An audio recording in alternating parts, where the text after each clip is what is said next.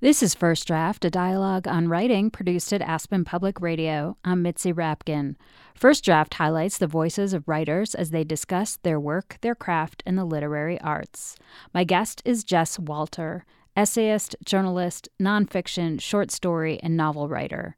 His latest works are the short story collection We Live in Water and the novel Beautiful Ruins. His novel The Zero was a finalist for the National Book Award.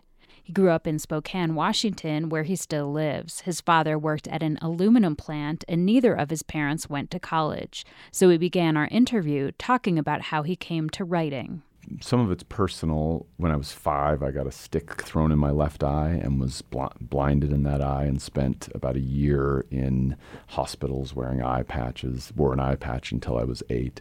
For a lot of writers, if you look in the past, there's kind of a place where they're in the, the stream and all of a sudden they're thrust out of the stream and you become a sort of observer of the stream going by you if that makes sense. And I, so I think there's part of that. Um, but my brother works for a newspaper. My sister's a librarian. So we were, um, in, in spite of the fact that, you know, my dad was a high school dropout and my mom was a housewife who, you know, married at 18, um, we didn't have, you know, there were no college graduates in our family.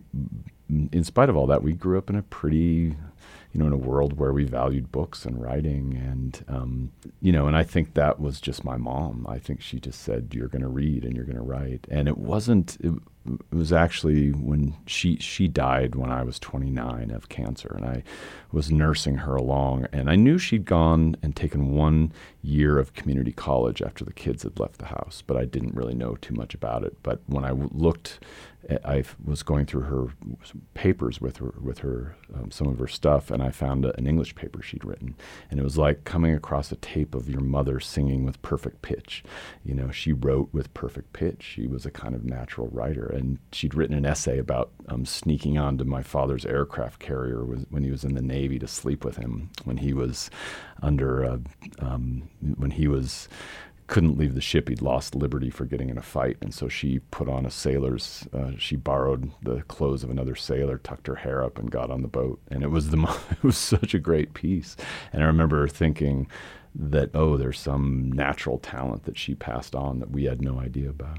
One of the one of the reasons for writing Beautiful Ruins was you know to write a book that I thought my mom would have liked, you know, and I think she would have loved it. I think, you know, um, the original impulse of writing about a woman going to Italy around that time was based on my mom. So, um, and I started the book uh, right around the time she died. Um, so, yeah, it was very much sort of tied into um, my connection to her and the loss of her she was dying of cancer. Same yeah, as- she. You know, the book begins with a woman who believes she's dying of stomach cancer, and that's what my mom died of. It's sort of the only trace of her that's left in the book. The um, uh, I ended up writing an, an, essay, a couple of essays about my mom's death. Uh, it was probably the only time I've really had what we traditionally think of as writer's block. You know, there are a lot of days when I'm just too lazy or distracted, but it was the only time when I had this huge thing in front of me that I couldn't write around. Um, and the first attempts at Beautiful Ruins were me to try to, were my trying to write it, as I often do allegorically or metaphorically. Um, when I'm feeling something, I'll often create a character and imbue them with some similar thing, and it's a way of sort of um, writing through and around emotions that I might feel. But with this, I kind of had to write straight into it. It was like a wind that you couldn't sail around. I had to just tack or I had to go straight into it. So, Beautiful Ruins ended up being a better novel too because it became about something else. You're listening to First Draft, a dialogue on writing produced at Aspen Public Radio. My guest is Jess Walter, author of the novel Beautiful Ruins. The novel covers many locations, including Hollywood, Idaho, Italy, and Scotland, and a wide swath of time, World War II to present day. The story's impetus is a Hollywood actress working on the film Cleopatra in Rome with Elizabeth Taylor and Richard Burton. She is mysteriously sent away to a remote Italian coastal village where she meets Pasquale, a hotel proprietor that falls in love with her. As the novel builds, it expands to include many people in their inner and outer circle, including Richard Burton, as well as fishermen, authors, musicians, actors, and producers. Beautiful Ruins explores the themes of fame and responsibility, talent, and lost dreams.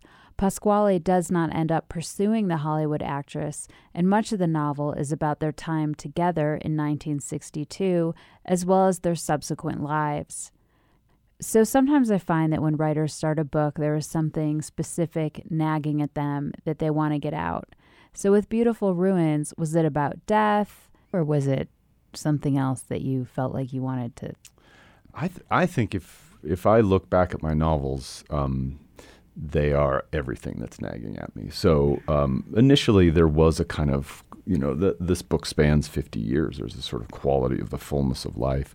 But it's really, I think, a novel about storytelling in the end, which is what I did, was doing over those 15 years that I worked on the novel. I was, I was exploring the way we use narrative to define our lives and the many ways we use narrative from songwriters to playwrights to um, screenwriters to good old fashioned novelists um, to just regular people. You know, when we tell our lives, we tell them uh, in narrative. And so I, I think that's the larger thing holding the novel together. But you know, you talk about the things. Was uh, did you say the things screaming at you or the uh, nagging, nagging at, at you? Uh, I was thinking screaming for some reason. I, I mean, I feel like the um, you know all the things that I that I was thinking about during that time, fame and how it works for you and against you, and what it, what it can do to you, the the um, vagaries of our ambition, um, what we make of of the dream of who we think we'll be, um, versus the reality and love. You know the, what it is to fall for someone, what whether or not um, an unrequited love might not be the purest form because it's it it still is humming with all that energy. None of the energy's been released, uh, and in a more pedestrian way, we haven't had a chance to disappoint each other. You know, they haven't seen the way our hair looks in the morning, or um, us at our more, most selfish. You know, and so all of those, you know, there were there were a hundred things sort of. Uh, th- there's a question someone asked Marilynne Robinson one time, are any of these characters you? And she said, oh my goodness, yes, all of them. And I think that about the themes in the fiction I write. Um, I can connect with so many of the themes. They typically are the things I've been noodling around. So when you go into a work before it's written and you're thinking about those themes, do you ever feel overwhelmed or how do you approach making sure that one that those themes don't back you into a corner so you can still tell a story and also how do you make it into a story because you're not knocking someone over the head and says this is about fame and what it does to you you have to find characters and a way to say that in more subtext yeah, it's funny. The, you started that question the way a lot of people start writing questions before or when you start. And when you start, you don't know anything, you know, and that's the hardest thing I think for people to understand. And it's hard. Authors forget it sometimes too. We finish, and there's a sense of, ine- of inevitability. This was always about this, and um, and I think I've I probably gained perspective on this book because I wrote it three times over 15 years, um, and and had to keep going back and refining and and you know doing those very things, balancing those things that you talk about.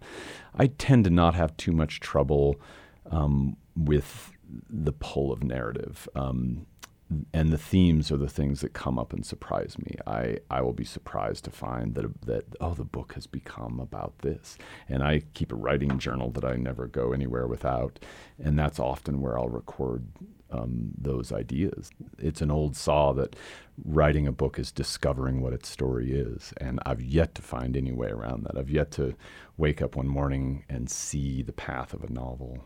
So you're talking about this process where you it's like one of discovery when you're writing a novel do you feel like there's less questions when you're writing a short story like you're it's more a concentrated thing that you have more focused on um, for me, stories, t- I tend to have at least the situation in my mind before I start writing. Um, but in the same way, I'm always describe, I'm always surprised by the place the story leads. Um, I wrote a story called Wheelbarrow Kings, which is um, uh, besides being filled with more profanities than maybe any story anyone's ever written, I, I, I lost track of the number. But the, it's about two meth dealers who, or two uh, meth users who have come across a giant television um, a big rear projection television decide they're going to pawn it. And it's like the Odyssey. It's essentially um, their adventures as they're pushing this TV around. And I, my idea with that story and with all the stories is that people have a almost a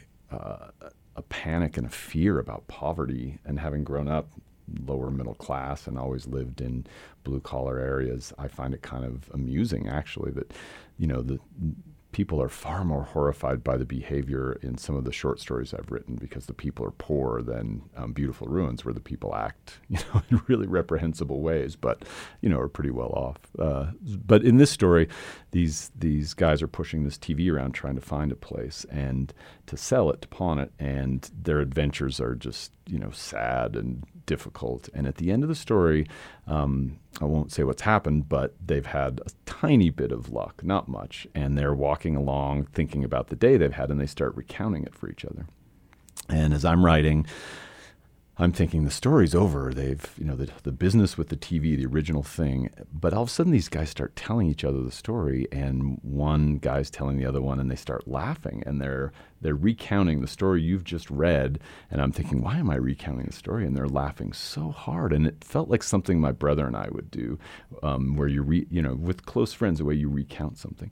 And and one of the characters says, I don't know why we're laughing. It wasn't, we didn't laugh once when this stuff was happening, but it suddenly seems so funny. And then he says the line that I wrote um, maybe, maybe, uh, maybe remembering is better than living.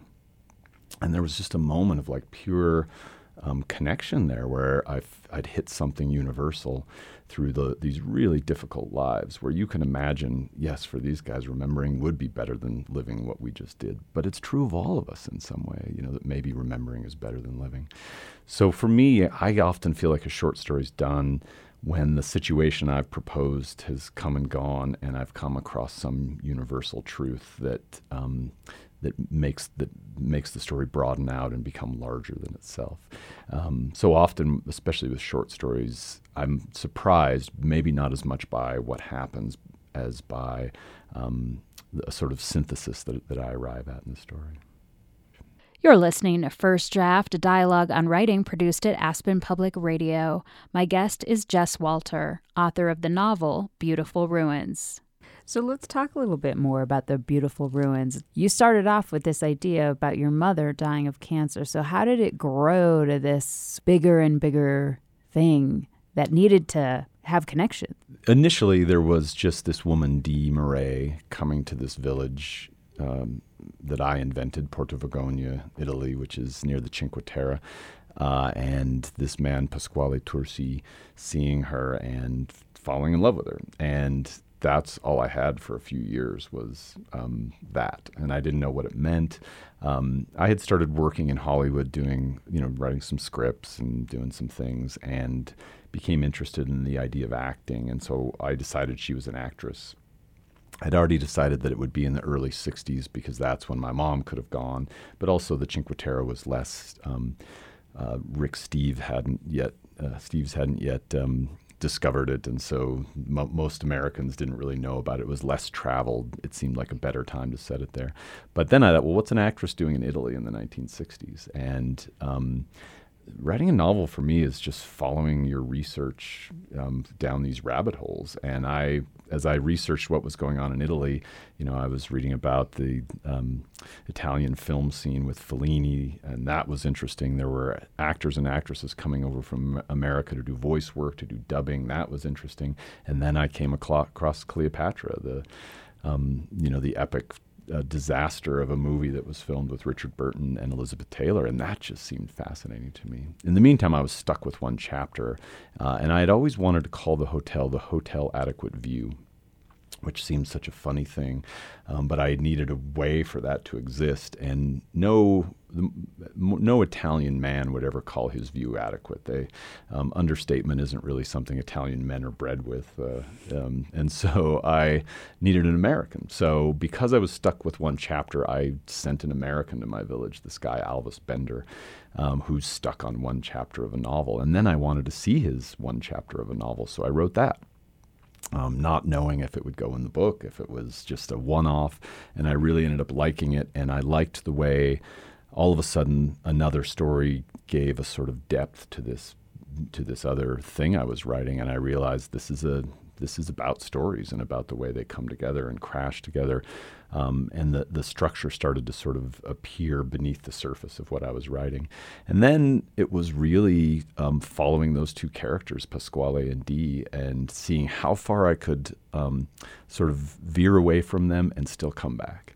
Um, and every time I veered away, I became interested in the other tale that I was telling, the other story. And I realized that when I boomeranged back to their story, um, that that I had information from that journey outward that told me more about them. And then it was really piecing it together. There were a lot of stops and starts, chapters that didn't fit, characters that came and went. But I, but I think I kept track of you know what the story meant and and this idea of being able to see our lives as um, in retrospect and to look back not at who we thought we were going to be or at some idealized version of who we are, but as the title says, the ruins of our lives, the uh, and the sort of beauty that comes from ruination, that comes from failure and um, and you know trying but not succeeding and having heartbreak, and that was you know lather, rinse, repeat for 15 years, and then you have a novel. For me, there's a line in there that sums up the book, and it's Pasquale's mom was telling him some advice for life, and she said, the smaller the space between your desire and what is right, the happier you will be. And this, to me, was this one of those events in life when you were talking about earlier about an event in your life that changes you. To to me, this was something she said to him that really ended up dictating his life's path. So I'm just wondering if you can talk a little bit more about that idea. Yeah, I, I I'm glad you found that line. That for me did it sort of closed. The, to me, the book opens with Pasquale thinking another line, which is that life is a blatant act of imagination.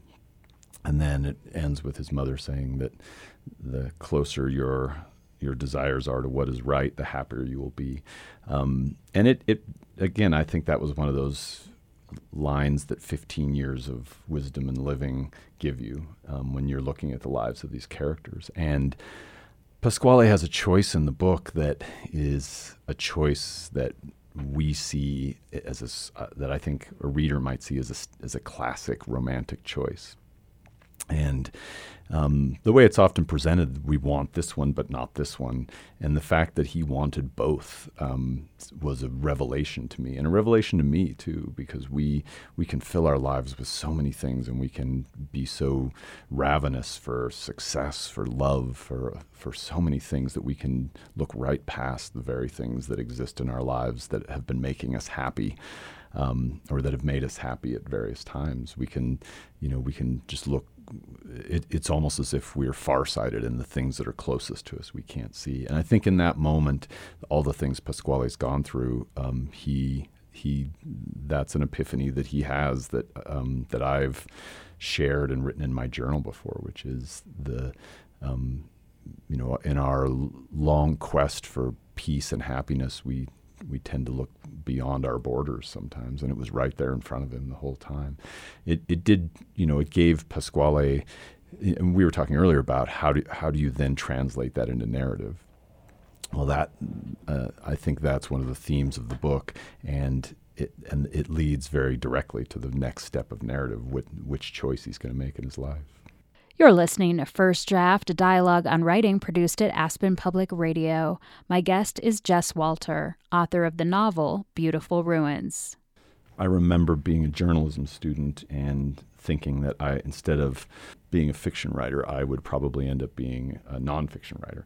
And I remember reading Slouching Toward Bethlehem and the White Album and thinking that here was a sort of clarity of purpose. And I love the way I love the way Joan Didion writes, and then I love what the sentences say. So this is just the beginning of the White Album, which I think is it's almost a kind of statement of belief for writers. We tell ourselves stories in order to live. The princess is caged in the consulate. The man with the candy will lead the children into the sea. The naked woman on the ledge outside the window on the 16th floor is a, is a victim of accident, or the naked woman is an exhibitionist, and wouldn't be interesting to know which. We tell ourselves that it makes some difference whether the naked woman is about to commit a mortal sin, or is about to register a political protest, or is about to be, the Aristophanic view, snatched back to the human condition by the fireman in priest's clothing, just visible in the window behind her, the one smiling at the telephoto lens. We look for the sermon in the suicide, for the social or moral lesson in the murder of five. We interpret what we see, select the most workable of the multiple choices. We live entirely, especially if we are writers, by the imposition of a narrative line upon disparate images. Would you say that was an inspiration for your own writing? You know, if you've read that essay, The White Album, there's a moment where she introduces her own um, uh, psychological report from that time into the narrative. And that that crossing of cultural, personal, and societal was thrilling to me. I thought that she was doing something brave, and and I think as a fiction writer, um, the personal for me is much more embedded. Pasquale Tursi in Beautiful Ruins is a man who's never left his hometown. I'm a guy who's lived in my hometown his whole life. Um, so they're they're often much lower beneath the surface, but um, that I feel like that taught me not just what a sentence should sound like and what a story should do, but what it should feel like to have written it. And how about something you wrote? Can you read something that was either challenging to write or changed or something that you feel like you succeeded at? Sure. Yeah, um, Beautiful Ruins, we were talking about it taking 15 years. And one of the reasons was the ending. I had several different endings that um, I kept trying to find my way into. And uh, eventually, as I said, the story became about these different forms of storytelling. And um, when I went, I went to Italy one last time to sort of find my way around it, and I had this idea all of a sudden that the last chapter would be a version of the entire book in which I recreated all of these stories in one big swirling present tense and, so the the novel itself would be recreated in some in this last chapter. And uh, the beginning of that I was always sort of fond of because it's um, I like to riff sometimes as a writer, and it's a sort of extended riff. It begins. Uh, it's chapter twenty one, beautiful ruins, and it begins with an epigraph by Milan Kundera. There would seem to be nothing more obvious, more tangible and palpable than the present moment, and yet it eludes us completely. All the sadness of life lies in that fact. This is a love story, Michael Deane says. But really, what isn't? Doesn't the detective love the mystery or the chase or the nosy female reporter who is even now being held against her wishes in an empty warehouse on the waterfront? Surely the serial murderer loves his victims, and the spy loves his gadgets or his country or the exotic counter spy. The ice trucker is torn between his love for ice and truck, and the competing chefs go crazy for scallops, and the pawn shop guys adore their junk, just as the housewives live for catching glimpses of their own botoxed brows in gilded hall mirrors, and the rocked out dude on roids totally wants to shred the ass of the tramp tatted girl on hookbook, and because this is reality, they are all in love madly, truly, with the body mic clipped to their back buckle, and the producer casually suggesting just one more angle, just one more jello shot.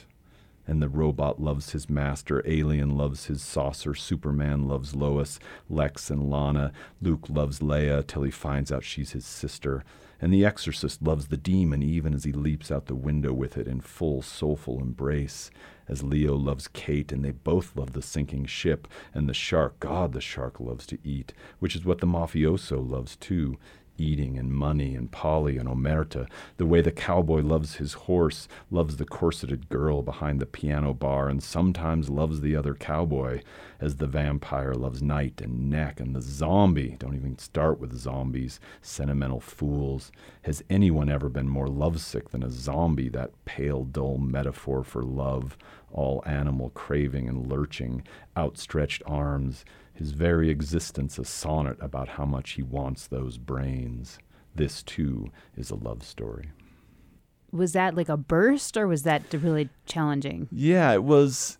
You know, it sort of introduced the tone of this next set of the last section of the book. It um, there's a kind of narrator that appears there all of a sudden who's commenting on the culture. You know, um, there's a character Michael Deane um, who is a rea- reality TV producer who is in the middle of a meeting, um, and that epiphany is not his. That's uh, um, omniscience, you know, the big sort of overriding voice that tells you this is the world you're looking at, is something that's sort of gone out of favor as a writer. And um, and there are there are flashes of omniscience in the book, but this was when I really sort of committed to it. Um, it was as if I was telling you.